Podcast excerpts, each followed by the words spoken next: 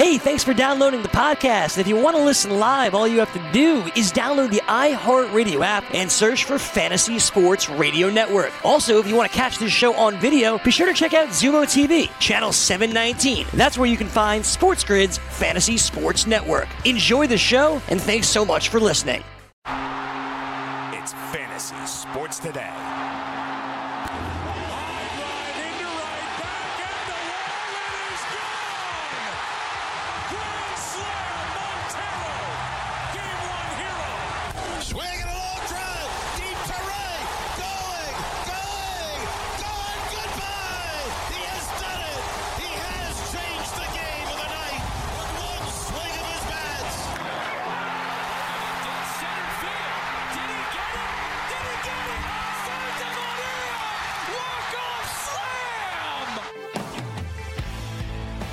Morning, welcome in. Happy March. This is Fantasy Sports Today. Craig Mish along with Frank Stampfl here on Sports Grid. Great to be back with you on Monday. Happy Monday. Hope you guys had a good weekend. We're ready to kick it off with a lot of baseball talk, fantasy talk, and of course, sports wagering talk here on Sports Grid for sure, no doubt. We got Chris Pavona producing the show. Coming up in a couple of minutes, Sean Guastamacchia is going to take over with a Sports Grid update. We'll also hear from Frank Stampfl, who is in the FanDuel Sportsbook in New Jersey. We'll have all that and more here on the show. Uh, coming up tomorrow, we're going to start getting into our team previews. We thought it'd be better to wait a little bit into March just to kind of see the landscape, see where things are. So tomorrow we'll begin that trek as we get ready for your draft. But make no mistake about it, folks, the time is now. And I think that the, the delaying is over at this point. Um, it's time for those of you who are into baseball, who are getting ready for baseball. Once I think we turn that clock to March, and you're talking about opening day coming up on March 26th, for those of you who are playing in any kind of format, it's time to go. Now, for me personally, over the weekend, I had a chance to travel to St. Petersburg, Florida, which is approximately three and a half, four hour drive for me. Not that bad. And participated in the League of Alternative Baseball Reality 12 team mixed league auction. So, those of you who are doing an auction this coming draft season, this show is probably for you because we're going to go through my team, some of my hits, some of my misses, and of course, everything that is going on in uh, fantasy baseball. We'll also recap everything that's going on on the field as far as injuries are concerned.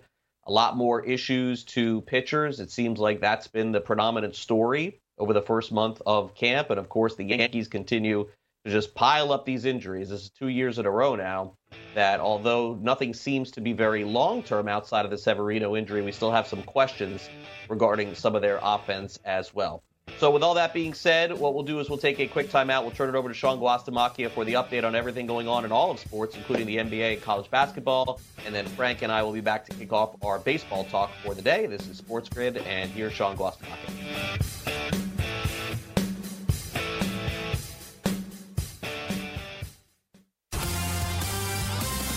Thank you, Greg. I'm Sean Guastamacchia with your Sports Grid News update. MLB News in an interview with the Toronto Star, Blue Jays closer Ken Giles, who won a championship ring with the 2017 Houston Astros, said he would give up the championship ring if asked. Quote, whatever they ask, I would oblige, Giles said, because what was going on at the time was not okay, end quote. Japanese baseball season might be delayed due to the coronavirus outbreak. Japanese Baseball Commissioner Atsushi Saito said protecting fans, players, and coaches was critical. Preseason games have been played in empty stadiums with the hope that the regular season can begin as scheduled on March the 20th. 13 spring training games on the slate today, which begins at 1:05 p.m. Eastern Time. NFL news, according to ESPN's Adam Schefter, the Jaguars expect to use the franchise tag on defensive end Yannick Ngakoue. Ngakoue played four seasons in Jacksonville, recording 37 and a half sacks. According to Schefter, the tag will cost approximately $19.3 million this upcoming season. And also, according to sources, the Bengals plan to use the franchise tag on wide receiver A.J. Green if no long term deal can be reached. NBA news, you guys talked about it earlier. The New York Knicks officially announced Leon Rose as the team's new president. Rose replaces reassigned Steve Mills as president, and he was quoted in his statement today saying, quote, I will do my utmost to make the fans, the city, and ownership proud. That is Leon Rose, the new commissioner, uh, the new president, rather, of the New York Knicks, announced officially today. That's your Sports Grid news update for this hour. Now back to Fantasy Sports Today with Craig Mish and Frank Stampfl. Guys. All right, thanks very much, Sean. As we continue on here on the show, we got you from uh, 11 to 1 Eastern today on this Monday, and uh, bring in Frank Stampfl now, who is live at the FanDuel Sportsbook in New Jersey. Good morning, Frank. What's going on? What's going on, Craig? Live from the FanDuel Sportsbook over at the Meadowlands, as you mentioned. Now, normally I kick things off telling you about the weather. I normally say it's a beautiful day. It is actually a beautiful day. We're going to approach 60 degrees here today in the New Jersey, New York area. So uh, that's big news for us. I know for you, you've been dealing with the frozen tundra that is Florida, uh, but this weekend was a fun one outside of more pitcher injuries. I know that you had the LABR draft as well, so I'm looking forward to talking about that. How's everything with you, Craig? Everything is fine. Uh, you know, just uh, you know, plugging along here. I've had some computer issues, some hacking issues, all kinds of things. Really, just uh, putting my demise in over the weekend. And uh, first time I was ever hacked by anything or anyone. It is a uh, scary experience for sure. I've recovered basically everything at this point except for my own Twitter. So if anybody has any suggestions as to how uh, I am supposed to do that, please let me know. So we're going on uh, about 48 hours now of me not being able to tweet anything. So uh, hopefully we'll be able to handle it from our Sports Grid accounts and everything else, Frank. But all I can say is my recommendation is as follows, and it's a long story. Maybe we'll, do it at some point this week once I get my Twitter back. But I will say this: just make sure. And uh, I thought I had a pretty secure system and a pretty secure like emails, usernames, passwords, two-factor authentication. I thought I had it good enough. I did not have it good enough. When you have a lot of followers on Twitter, Frank, uh, that's the good news. The bad news is is that you're a target for somebody else, and uh, that's what happened. Yeah, maybe we should just use the whole three up, three down segment. All three of your trending down topics, Craig, uh, just you telling the story about how you got hacked on Twitter. So if we want to make that I'm gonna save it. Uh, I'm gonna save it. I want to get yeah, I want to get my Twitter back first to tell the entire story, with the fear that Right. anything that I say, maybe they'll. I, I mean, trust me, it is a, a very wild one as to what happened and how I got most of everything back. But we'll save it for uh, for another day. We'll save it for another day. I'm not ready yet to to get into it just yet, but I'm. The good news is is that anything personally I have is all uh, set. But I guess just uh, this is the longest period of time I haven't had Twitter. Uh, there was actually about a few weeks ago, or about a month ago, where I took like just a break before uh, spring training started. I think it was like four or five days, but I've never not had access to it since 2009. So this is a really long period of time. I'm like having to like, I don't even know, Frank, go back and Google things like updates, baseball scores. It's like I've never had to do that before. It's usually just refresh, refresh, look, search, you know. No, got nothing.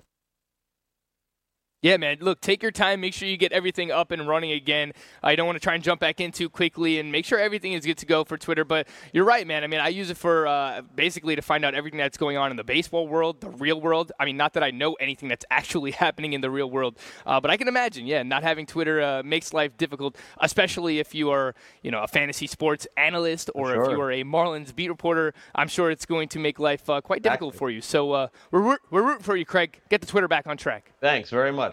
Can't do anything. I've tried everything at this point, and uh, I'm just waiting on them. I don't know how it works, but waiting on them. Uh, okay, so uh, let's let's get updates real quick. Uh, Frank, a couple of more pitchers have some potential issues. I thought overall there wasn't a lot of negative news as far as Saturday and Sunday is concerned, but just kind of updating people on injuries. Frank, a couple more issues potentially to pitchers, and uh, one of them who you kind of like going into the year. Yeah, Joe Musgrove, right? Uh, this is what happens, Craig. I get myself excited for Joe Musgrove, uh, and he looked great yesterday. I actually watched his start on television Yeah. against the Toronto Blue Jays, but uh, apparently before the start, it wasn't even after the start, before the start, heading into the, uh, yesterday's game, he was dealing with some shoulder discomfort. So the velocity has been up for him throughout the spring. He's pitching around 94 miles per hour. The breaking stuff looked good yesterday as well, uh, but now he's dealing with some shoulder discomfort. That is Joe Musgrove of the Pittsburgh Pirates. So something to pay attention to here, uh, and he just joins a long list as well as Blake Snell. I think this was the big news over the weekend, Craig. Yeah. Uh, obviously, Blake Snell receiving a cortisone shot in his left elbow. Obviously, you know he pitches with his uh, he's a left-handed pitcher, so that's nothing you want to hear. Uh, and last year he got that left elbow cleaned up. I think he had like some uh, some bone spurs taken out there in the left elbow. So he's uh, received a cortisone shot it's not looking good. I don't know if he's going to be ready for opening day, but anytime you hear any type of cortisone shot to the elbow, shoulder, anything like that to the throwing arm, Craig, I mean, that's just terrible, terrible news in my opinion, especially for another pitcher who was being drafted as, you know, a top 10, top 15 starting pitcher. So, uh, again, since we've started pitchers and catchers, we've lost Severino, Clevinger, Chris Sale, has an illness, so they say. Blake Snell, Carrasco, mm. Cole Hamels, and, and, potentially Joe Musgrove. So the list just goes on and on. Craig, we're excited about spring training, but unfortunately, these things happen. It seems like every single year. Yeah, it does, and and that's part of it. And when we started doing this a month ago, I said, "Hey, look, we're going to have two of the top 20 pitchers not pitch this year." It's like sounds crazy to think, and and here we are. I mean, we we have at least one, maybe another one. And the other thing too is like the auction values for Snell weren't really negatively all that much affected. And I was watching his price go go, and I'm like, are you nuts? Like, how, can possibly anybody invest in that? But uh, you know, some of it is risk versus reward. And the other part of it is true is that if it is not serious, the only thing that you'd be sacrificing with Snell at this point is let's be real. I mean, Frank, you said he may not be ready for opening day. Nobody that is diagnosed with a pitching injury in March plays opening day. And remember, opening day is not April 4th or April 2nd like it used to be. It's the 26th. So, it, I mean, it's not happening. I mean, could he pitch in April at some point, third time through, fourth time through? Sure, but he's got to have a spring training. So he's going to have to pitch in the Rays minor league system at least, I would think, two starts in Double A, one start in Triple A, and cortisone immediately when that happens. It's like a no throw for two weeks. So you're looking at, I think, May at, at the best case scenario, and for Snell at this point, you would have to say if he made 27 starts, that would be a high number. I think, for me in the 2020 season. All right, uh, on the show today, we'll go through everything that happened at the League of Alternative Baseball Reality. We're going to focus on my draft, of course, because I was involved in it, and I was in the 12 team mixed league auction. So we'll go through some of the players that I ended up getting, some of the values. We'll also talk about the players I went into that I wanted and I did not get. Frank will analyze some of those values on those players as well. And also, Frank has a list of players who I should have gotten that I didn't get, and I ended up picking somebody else. So that'll be a fun discussion as well. Uh, but coming up next, it's time for a three up, three down, right here on Fantasy Sports Today on Sports Grid. Craig and Frank, we are back in just a couple of minutes with all the trending up and trending down topics in the world of news, sports, and pop culture. Don't go away. DailyRoto.com. Learn from the game's best DFS players. We don't just give you premier advice, we play every day. All major sports, all year round, we never stop. Industry leading DFS tools and custom projections. And now, the DailyRoto.com Optimizer. In minutes, build and optimize lineups for cash games and tourneys. Learn from the game's best DFS players. Join DailyRoto.com. Fantasy Sports Today with Craig Mish and Frank Stampfl. Now what goes up must come down. Three up, three down. What does three up and three down mean to you, Airman? End of an inning. All right, welcome back, Fantasy Sports Today. Craig and Frank back here with you. Happy Monday. Happy March. Good to be back with you as we approach the regular season of Major League Baseball. And don't forget, all this week we start our team previews, team by team, player by player, and we'll go through it all. Uh, Wednesday we'll be live at Roger Dean Chevrolet Stadium in uh, Jupiter, Florida. A little uh, Orioles Marlins action. The Following week, Yankees Marlins. We'll give you previews of all the teams. We'll talk to the players who will be on your teams this season. All right, trending up. Let's get started. I will start off with trending up topic number one. We had Paul DeJong on the show last week. How has he responded? Six for his last 11, three home runs in the spring. Now, look, I know we're, we're starting to get data now. We're starting to get spring training stats. It's hard not to look at those stats and at least mention them on the show. The truth is, is of course, they don't mean anything. But here's what I would ask. For those people who say that spring training stats mean nothing in fantasy baseball, I'll ask you one question. Would you rather have your guys doing well or would you rather have your guys doing poorly? I think you'd rather have your guys doing well. So if you get to the end of spring training and the players that you drafted in this part of March, let's say the first or second week of March, are doing well, I think that you could take that as a positive. You don't want to overdraft anyone based on the numbers. But I mean, it's a good thing that Paul DeJong is seeing the ball well, I would suppose, in the first week of spring training, considering the pitchers are supposed to be a little bit ahead of the hitters. So a good start for him as we start off trending up, uh, trending up topic number one. Also trending up, we're going to get another good heavyweight boxing fight coming up. Uh, hey, look, it's the only fight in town right now on the heavyweight division that everybody wants to see. So Tyson Fury and Deontay Wilder are going to fight again for the third time. And for those of you who say, oh, the third time, there's a reason for that. They're making a lot of money on the first time and the second time. And so um, you know, relatively competitive and relatively exciting. I guess Wilder had a clause in his contract that says that if he lost the second fight, he would get to fight a third. And so here we are. And I'm going to guess a lot of people will be interested in this, and fairly so. We've seen a lot of really dull boxing over the last 20 years. For those people who don't like tacticians of boxing, you are not interested in the Floyd Mayweather bouts. He's dominated the boxing world for the last, what, 10, 15, 20 years. And its fights have never been exciting and interesting because there's been really heavyweights. What? Who we had? The Klitschko brothers? Nothing exciting. This is pretty good for boxing to see this for a third time. I think that I will tune in as long as it's not 2 o'clock in the morning, which I'll be sleeping. Uh, and then finally, uh, the LABR Mixed League Draft this weekend. Another great job by Baseball HQ, First Pitch Forum, and everyone involved in that. They had it in St. Petersburg slash Clearwater, Florida. I was able to attend yesterday. We'll get into my draft. But most importantly, RT Sports uh, projects at the end of each draft who's going to finish first all the way through 12th. Of course, I am in either 11th or 12th based on projections. And virtually every single time that I'm predicted to finish first, I finish last. And every time I'm predicted to finish last, I finish near the top. So thank you very much for putting me at the bottom of those projections because obviously when you take several players who don't have strong track record and you're hoping for them to be breakout players you're taking a little risk they're not going to factor that risk in the projection so that's what i got trending up frank on this uh, monday. What do you got I'm happy you cleared that up too, Craig, because I saw this in the trending up section on our rundown, and it said, "Well, if you're projected to finish last, why is that trending up?" But you cleared that up for us. Uh, anytime Craig is projected to finish near the bottom, ends up finishing near the top, and we'll get into that team a little bit later on. I do agree. I think you have some players that have some breakout potential this upcoming season. And when it comes to spring training players that I'm drafting, I actually want these players to perform badly, Craig, because they perform too well. The ADP gets out of control. I mentioned that with Dylan Yeah, Carlson last week. I mean, the guy's mashing right now. The ADP is starting to climb too high. Come on, man. Let's let's suppress his value a little bit. Let's strike out a few more times throughout spring training. Training up for me. Speaking of prospects who are pitching, uh, playing well, Nate Pearson of the Toronto Blue Jays. Craig, I don't know if you've had the chance to watch this kid pitch yet. He is absolutely filthy. I mentioned I was watching this game yesterday, Blue Jays and Pirates.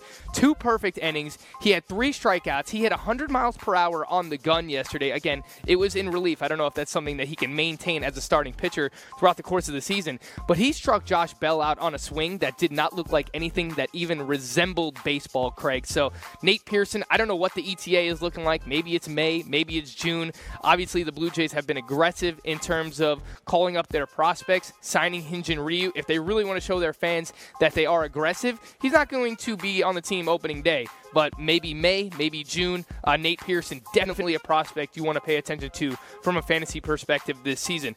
Also trending up, Lance McCullers and Corey Kluber, two pitchers returning from injury, made their debuts in spring training yesterday. Lance McCullers faced three batters, got two out, uh, allowed one hit, one strikeout as well. Corey Kluber, three innings pitched. They let him go a little bit further into this game that I was expecting. Two hits, two earned runs, two walks, and four strikeouts. Uh, I watched back some of the highlights of Corey Kluber. The breaking stuff looked really, really good. Uh, it seemed like he struggled a little bit with command early on in this game, but uh, definitely paying attention to Corey Kluber because I've been very critical of him thus far, and I had him as my boss when we did our starting pitcher preview. So uh, he's someone that can move up or down my rankings depending on you know how he looks throughout the course of spring training here. Last but not least, it doesn't need obviously my stamp of approval because Parasite basically won all the Oscars this year. But I watched this movie on Friday, Craig, and it's very good. I've got to say. I mean, I thought it was a fantastic movie, well worth the hype. Uh, a lot of commentary on socio-economic status, also some weather commentary in there as well. Uh, really, really thought-provoking movie. I thought it was fantastic, very well done. Parasite, if anyone wants to go out and check out to find out whether or not it was worth the hype, definitely worth the hype. It delivered here, Craig. All right, I'll check it out, Frank. Thanks for that. Um, yeah, I've been wanting to see it, just haven't got around to it, but I definitely will. Okay, uh, so here is what's trending down for me this morning. I'm going to start off with Logan Morrison's comments to MLB.com. Uh, quote, when I'm healthy, I'm a borderline all star. I'm healthy now. I don't see why that would change. I'm another year older, another year wiser. Wiser and Logan Morrison are not two things that have generally gone together over the past decade of him playing baseball. I'm happy Good he's in the big leagues, and I'm happy that he has a gig But uh, yeah, I didn't I didn't really consider him a borderline all star, but it doesn't shock me to hear uh, him say crazy things. Now remember, he has been off social media and out of the spotlight for about seven or eight years. Uh, now I believe he's married. He has a father. Uh, if I want to go back in history, I'll remember Logan Morrison at one point said seeing women who breastfed in public was disgusting or something along those lines. I'm glad to see that he's kind of toned those things down, arguably going from single baseball player to married father with kids. Things tend to change, but he hasn't lost his uh, zest. That's certainly good to see for saying really dumb things. So, uh, yeah, Logan Morrison, not a borderline all star, uh, borderline MLB player is probably more like it. Uh, secondly, uh, we heard this in the update from Sean Guastamacchia. This is trending down for me on Ken Giles. Now, uh, I'm a Ken Giles fan when he's not on the Astros, and I'm a Ken Giles fan when he's not pitching in the World Series. But man, this feels like a little sour grapes with Ken Giles saying that he's willing to return his ring from 2017. And by the way, he's the only one that's come out and said this. So again, the story continues because of players talking. And again, uh, we we as media, and I'm involved in this too, are asking the questions, and so it's good to have the players answering, answering, and it's good to have Ken Giles answering. But Ken Giles, with all due respect to me, the skill set is there, the pitches are there, the ability is there. Up here, not all there all the time for Ken Giles. So, for his sake, I would say probably not the best idea to say this and essentially throwing all of your other teammates under the bus. I get it. They cheated. They deserve to be punished. But you know what, Ken Giles? Not the best job in that World Series by you, I would say. So easy to say at this point after you fell out of favor with your manager and you were moved on to Toronto. Again, I'm a big fan of the guy. You put him on Toronto, you put him on Detroit, you put him on Kansas City, Seattle. Ken Giles going to save you 40 games with an ERA of one and a half. You trade him in July if you're if you're uh, Toronto and you put him in the World Series. I don't know how that's going to go, but uh, trending down for me on Ken Giles. And then finally, one of my favorite hip hop rap groups uh, growing up, Public Enemy. Everybody knows Public Enemy. I, hopefully, I don't know if you do, Frank, but Public Enemy in the 80s and 90s, uh, late 80s and 90s, probably the premier uh, political rap group out there. Uh, unfortunately, over the weekend, uh, they fired Flavor Flav. Now, remember, a lot of Public Enemy was Chuck D, Flavor Flav, Terminator X, uh, Professor Griff. Professor Griff left the group. Terminator, or they fired from the group. Terminator X was let go uh, or he ended up quitting. So it was really Chuck D and Flavor Flav. Flavor Flav in the 2000s was on MTV a lot. Uh, I believe he was married to Brigitte Nielsen at one point. I don't know. He's had some crazy stuff going on. Uh, but I guess the affiliation of Chuck D allowing uh, Bernie Sanders in some way to have his song being used in the political statement of Fight the Power. Flavor Flav didn't like it. Chuck D speaks for the group. Flavor Flav doesn't speak for the group. I don't know, but it's a bad ending if indeed this is the ending for Public Enemy because still, again, one of my favorite hip hop rap groups of the 80s and the 90s. Saw them in concert a couple of times and uh, did not want to see this story this weekend. So that's what's trending down for me, Frank. Of course, I know who Public Enemy is, Craig. They did a great job with Straight Outta Compton. All right, moving on to my trending down topics here, Craig.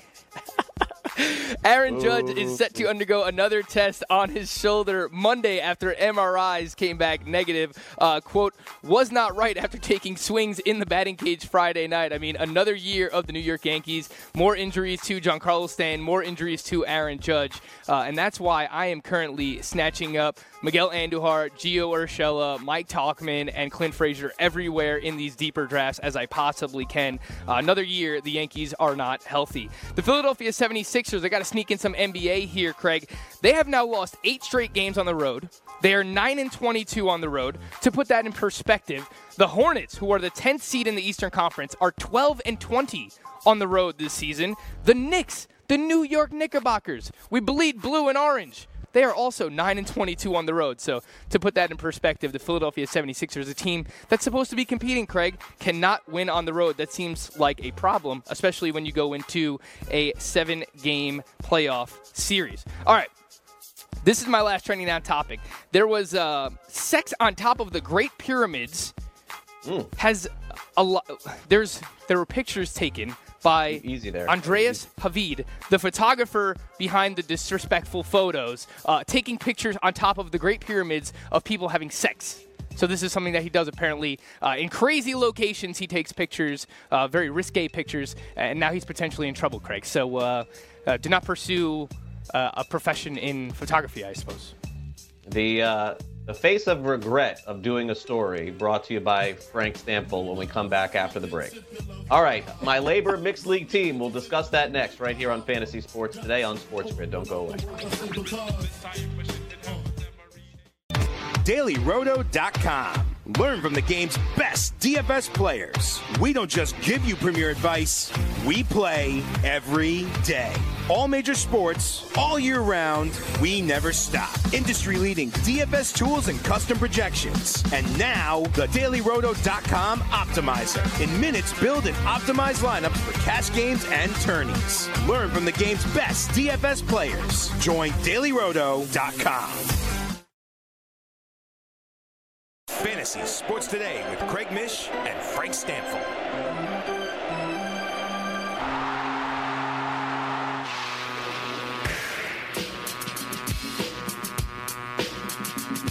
All right, welcome back. It is Fantasy Sports Today. Craig and Frank here with you on the show. Chris Ravona producing the little uh, Public Enemy back in the intro.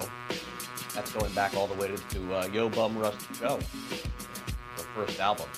All right, uh, Frank. So I went to uh, the League of Alternative Baseball Reality on Sunday. Were you able to uh, pay attention to the grid? Like, how, how were you were you monitoring this as it was going on? Because I was in it.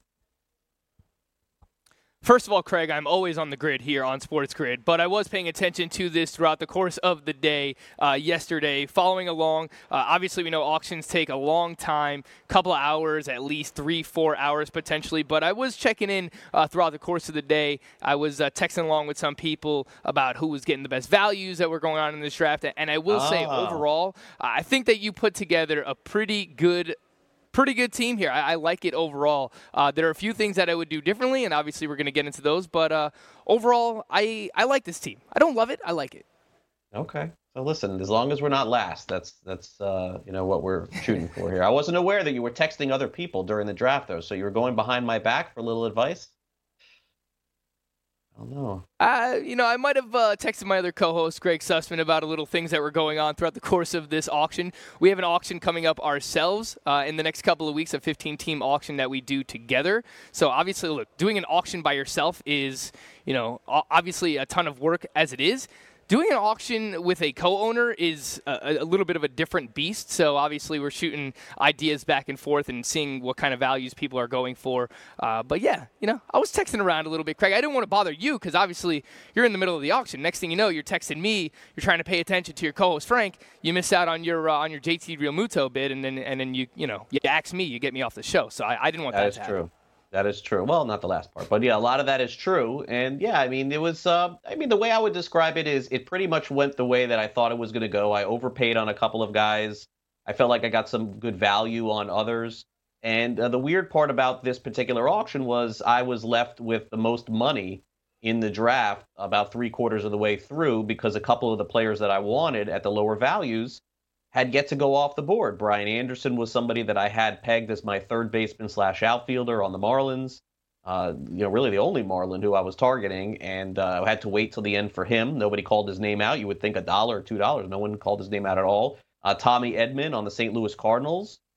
It was somebody that I targeted to play all over the field, and I wanted to get some steals from him too late in the draft.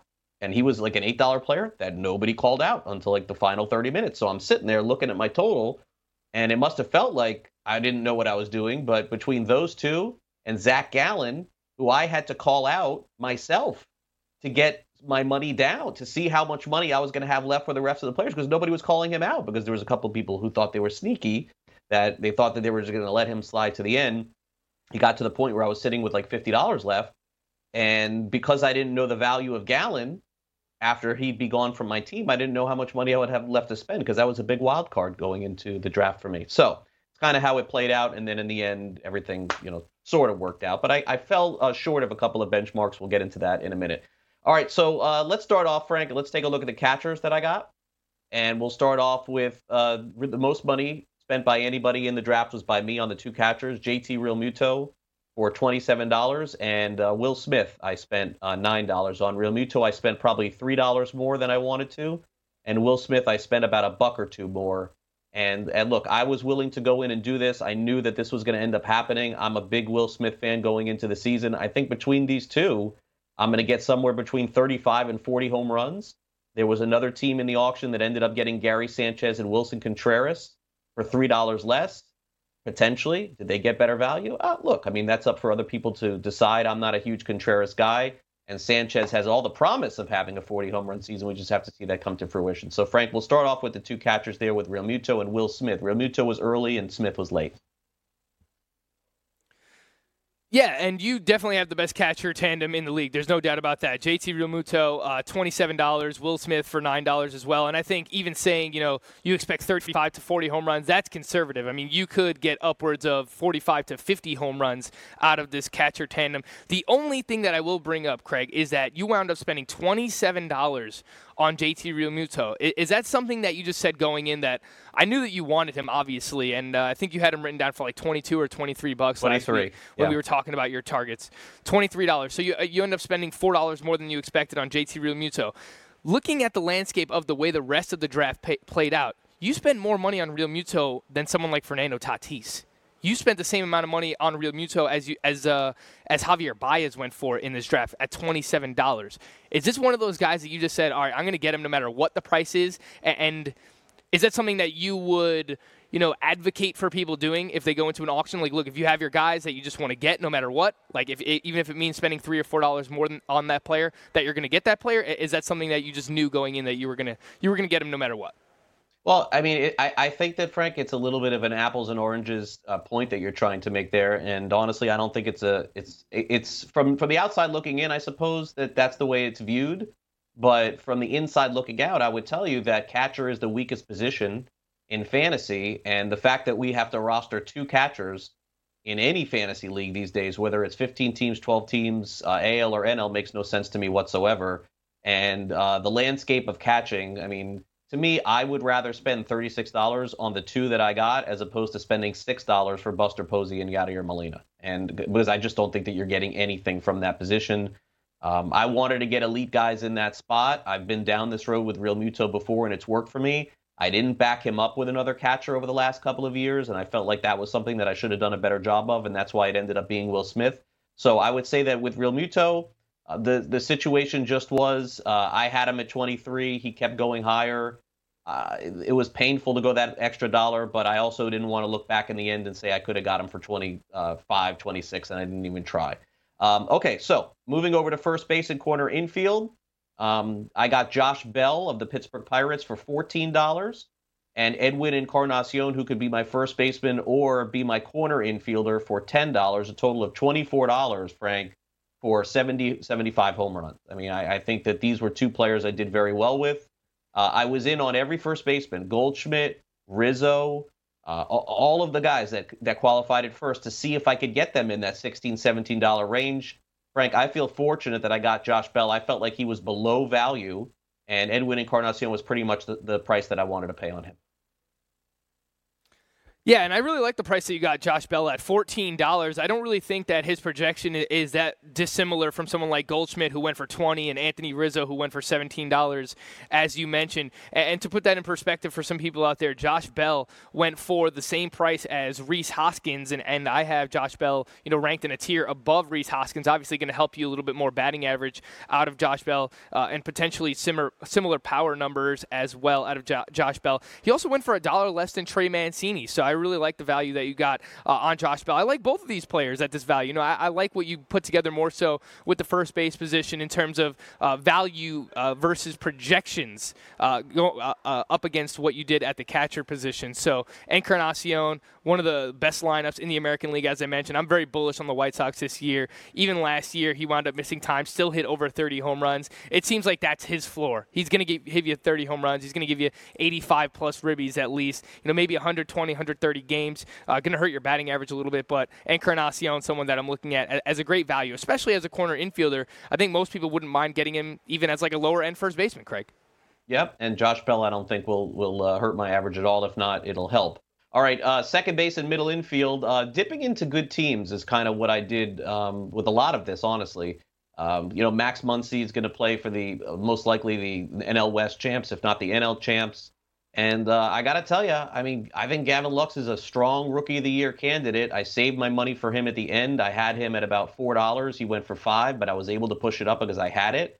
And look, I know that Muncy is more valuable, Frank, in an OBP league as opposed to an average league, but they just gave this guy an extension. And again, I'm looking at, I think, probably close to 50 home runs from the middle infield position. So as I'm chasing 300 home runs in this league, and when RT Sports looks at my projections, what are they going to have Gavin Lux's home runs at for the season, Frank? Four, five, six? I mean, he's a 20 home run guy in my mind. That's why I went $5 on him. I'll put Gavin Lux as my middle infielder, and Muncy I get to play at second. And what I really like most that you did with your team, Craig, is that it's a really good balance of safe floor players and players that have upside as well. So to me, you know, you got the Edwin Encarnaciones, you have the Josh Bells, you have the Max Muncies, all players who have safe floor. And then you mix that in with someone like Gavin Lux, who obviously has a ton of upside, regarded as one of the top prospects in baseball. You know, some people might be scared off by the playing time concerns, but again, with a prospect of that status, um, I think that they're going to give him every opportunity to succeed here with the Dodgers. And, you know, last year what he did in the minor leagues was just absolutely ridiculous. Craig, OPS over 1,000, 347 batting average, 26 home runs, 10 stolen bases, has a little bit of a power speed combination. The hit tool is there for him as well. And when I had James Anderson on the show a couple of weeks ago from RotoWire, uh, prospect analyst there, he said that it wouldn't surprise him if Gavin Lux actually outproduces someone like Luis Robert, who's going for way more money in auctions, who's going way higher in drafts this upcoming season. The one thing that I will say, and I think we've kind of established that you're more of a Max Muncy guy than I am. It, you, when I see Keston Hiura go for one dollar more, when I see Jonathan Villar go for one dollar more, uh, I would rather kind of dip into players like that, Keston Hiura, uh, Jonathan Villar, who I think have a little bit more power speed combination. But if what you want out of Max Muncy is 30 plus home runs, good counting stats, you know, a 250 to 260 batting average. That's exactly what you're going to get. But Craig, when I when I look at the middle infield, the second base position, I want a little bit more stolen bases, uh, someone that could do a little bit of everything. And to me, Jonathan Villar and Keston Hiura fit that mit, uh, that mold more so. But if this is what you were going for with Max Muncy, then I think uh, what you're expecting is exactly what you're going to get out of him. I personally would have just tried to go that one dollar further for a for a Hiura or Javier Baez, in my opinion. Yeah, and, and again with um, yeah with uh, with Hiura again a second year player, you don't know how he's going to react. In terms of Villar, I love the player. I just don't know on August 1st where he's going to be, Frank. Is he going to be a starter? Is he going to be an extra guy? Will he be on the Marlins at that point? I may get two months of less production. So a little bit of a concern for me that he's not on Miami after the trade deadline. Uh, but coming up next, we'll dive into the third base, corner infield, and then outfield positions, my reserves, and my pitchers in LABR. Don't go away. DailyRoto.com. Learn from the game's best DFS players. We don't just give you premier advice, we play every day. All major sports, all year round, we never stop. Industry leading DFS tools and custom projections. And now, the DailyRoto.com Optimizer. In minutes, build and optimize lineups for cash games and tourneys. Learn from the game's best DFS players. Join DailyRoto.com. Sports Today with Craig Mish and Frank Stampfl.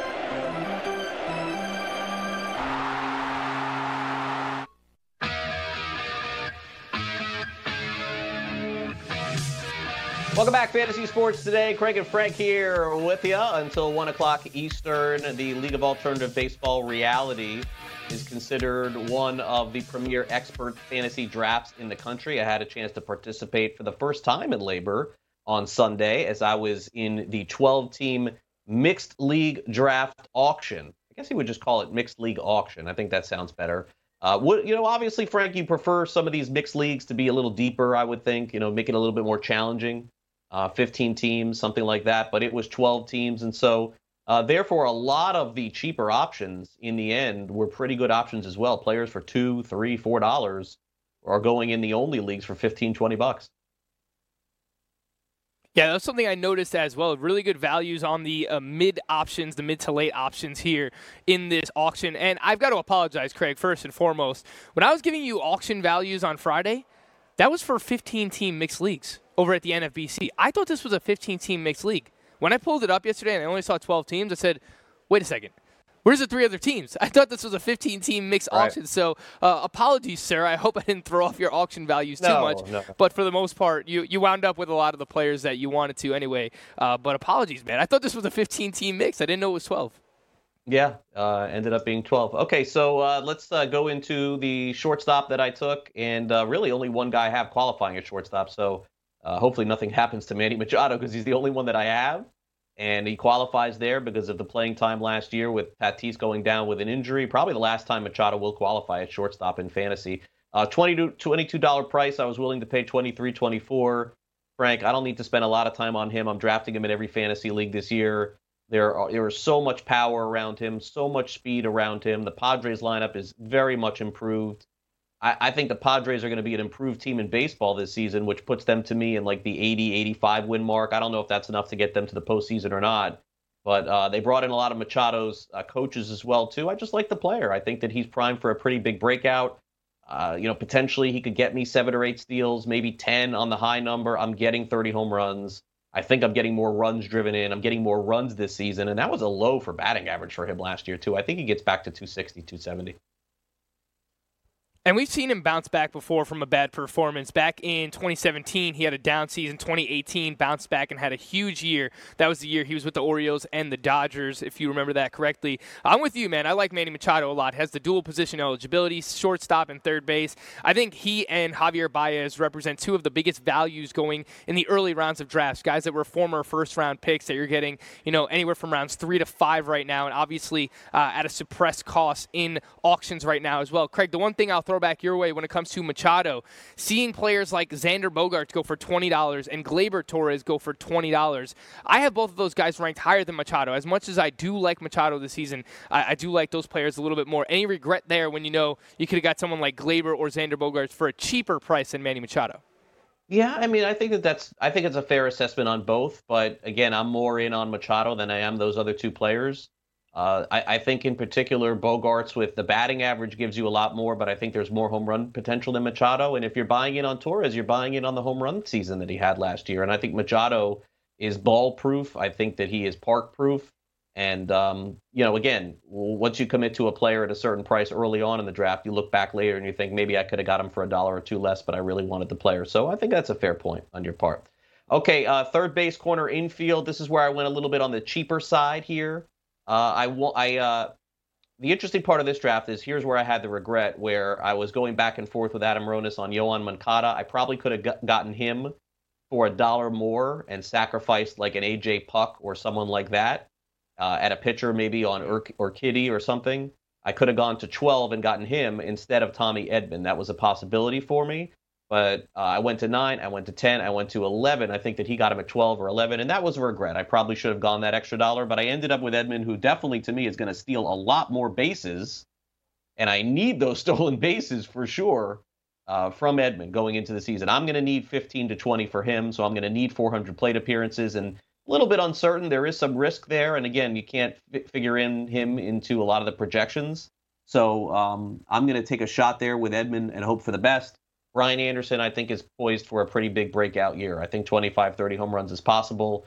And again, what's the thing about these two players, Frank? Even though it's not as important in a 12 team league, I could put Edman anywhere. I could put Anderson at third base or the outfield. So I got some flexibility there. But Edman was a key player for me in the end game, Frank, because I needed steals.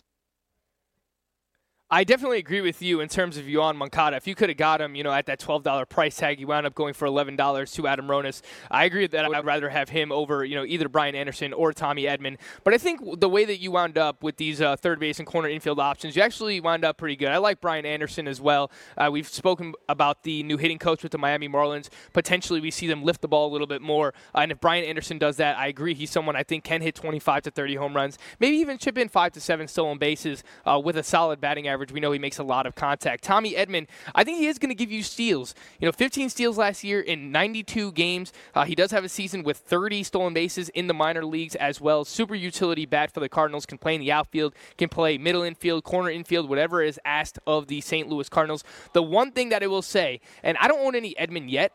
They have a lot of options all around in terms of outfield. They have Tyler O'Neill, Dylan Carlson's mashing in the spring right now. They have a lot of infield options as well. Uh, obviously, Matt Carpenter, is someone who needs to stay healthy. But Craig, any concern over Edman where if he doesn't perform early in the season, that he gets reduced to a bench role just because obviously the Cardinals are competing and they have a lot of options on that team. I mean, that's the one thing that I'll throw back your way in terms of Edman. But if he gets, you know, 400, 500 plate appearances this year. I think 10 to 12 home runs, you know, close to 20 stolen bases, maybe even more with a solid batting average, 280. Uh, I think is within the realm of possibility for Tommy Edman. I think that's all doable for him, but I just do have the concern that there are a lot of options there if he struggles early on with the Cardinals. Yeah, and I think that that's to be said for a lot of young players for sure. And he is definitely one of those sophomore type players that's going to have to avoid the slump. And your point is also well taken on Carlson. From everything that I hear, see, read, and speak to, I don't think Carlson, no matter what he does, is going to start the season at the big leagues with St. Louis. And to me, that's the bigger factor is that their left field situation is very murky at the moment. So I think he gets playing time there. Uh, Carpenter, I don't even know what Carpenter is at this point, Frank. I, I, I do think that Edman is going to get his 400 plate appearances, however you slice it. And even if his batting average regresses by 20 points, I still think he's giving me 20 steals. And again, um, you know, Edman I had at eight, Brian Anderson I had at six, so I got those prices where I wanted to. All right, uh, now to the outfield, and where the most money was spent clearly was on uh, Ronald Acuna Jr. $48 was the most spent by any player in the auction, and I, I thought that he was a $50 player, so I was thrilled to get him at 48. I had him at 50. Um, and then it was basically I went on the cheap the rest of the way, Frank. Uh, David Dahl was a player I had at eight. He went for four. I mean, I don't understand why no one's interested in, in Shogo Akiyama on the Reds. I mean, they, they paid this guy a lot of money. They're going to pay him to not play? Makes no sense to me whatsoever. I had him at five. I had him. I got him at four. I had Lorenzo Cain at eight. I got him at three. And then Dyson, I don't think anybody was interested in, but I don't think that people realize this, Frank. From April, May, June, and July, Jarrod Dyson's gonna play, and he's gonna steal 20 bases with the Pittsburgh Steelers. They or the Pittsburgh Steelers with the Pittsburgh Pirates. They have no other options. Oh, I don't know why it's said Steelers. They have no other options in the outfield outside of Reynolds. There's nothing legitimate out there. So I am thrilled on Dyson, and I think that adds to my total. Cain, I think, is severely underrated. He's 10 home runs, 10 steals. And clearly, let's circle Akiyama. Because again, in every projection, Frank, that's done on RT Sports, what do they have Akiyama projected as? Three home runs, two steals, 10 RBIs? I'm going to need Shogo Akiyama to hit 15 home runs and drive in 50, and I think he will.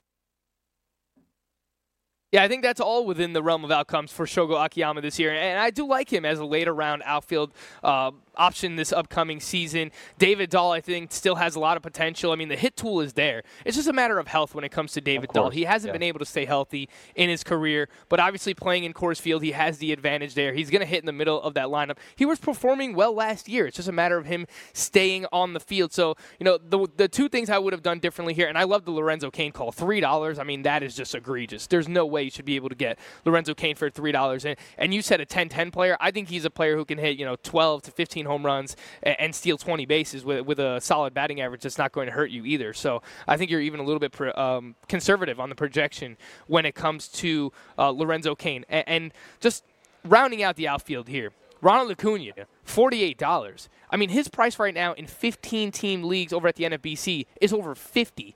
In 12 team leagues, you have more money to spend. He should be a $50 player. So you get Ronald Acuna at $48. I thought that that was a job well done as well. The only thing that I would have done differently here is Craig, don't, aren't you basically expecting Shogo Akiyama to be, you know, a 15-15 player, good OBP, obviously going to get on base and score a lot of runs with Cincinnati? To me, that's basically what Adam Eaton has already done in his career. So that this is just me nitpicking. Honestly, I, I like the way this outfield turned out. Uh, and then David Dahl uh, for four dollars, you could have had Willie Calhoun and just someone I have ranked a little bit higher than David Dahl. I still think that the breakout potential is there for Willie Calhoun. This is the final se- uh, the first season. They're finally giving him an opportunity to play every single day, right out of the gate on opening day. Doesn't have to worry about his job, and I think that's going to do wonders for Willie Calhoun. I think he's someone that can hit you know 270 plus, approach 30 home runs runs, good counting stats in that Texas Rangers lineup as well. Uh, so I'd rather have Eaton over Akiyama. I'd rather have Willie Calhoun over David Dahl. But I love the buys on uh, on Ronald Acuna. I love the buys on Lorenzo Cain. Uh, and I think I agree with you. Jarrod Dyson's probably going to give you 25 stolen bases. That's exactly what he does every single season, Craig. Yeah, and he'll get moved in July. But what is the common denominator with all of the outfielders after uh, and and for good reason. You're looking at my batting averages at the other players that we had. Acuna batting average, Dahl batting average, Akiyama batting average, Cain batting average, and Dyson potentially 250, 260 batting average. None of those guys are going to hurt me, and I had to pick that up a little bit as we got a little bit later into the draft. Um, real quick, let's take a look at my reserves here, and then we'll close out the hour. Um, Miguel Andujar, uh, Sam Hilliard, uh, two players that you know, floor upside. Hilliard with a possibility of playing in Colorado, and Duhar is going to need to get the playing time and is going to need some injuries to continue, and that's kind of why I did that. Honestly, Frank texted me take Andujar. That's why I did it. So we'll talk about those two players next, and we'll get into some of my pitchers here as Sports Grid continues on Fantasy Sports today. Don't go away. DailyRoto.com. Learn from the game's best DFS players. We don't just give you premier advice, we play every day. All major sports, all year round, we never stop. Industry leading DFS tools and custom projections. And now, the DailyRoto.com Optimizer. In minutes, build and optimize lineups for cash games and tourneys. Learn from the game's best DFS players. Join DailyRoto.com.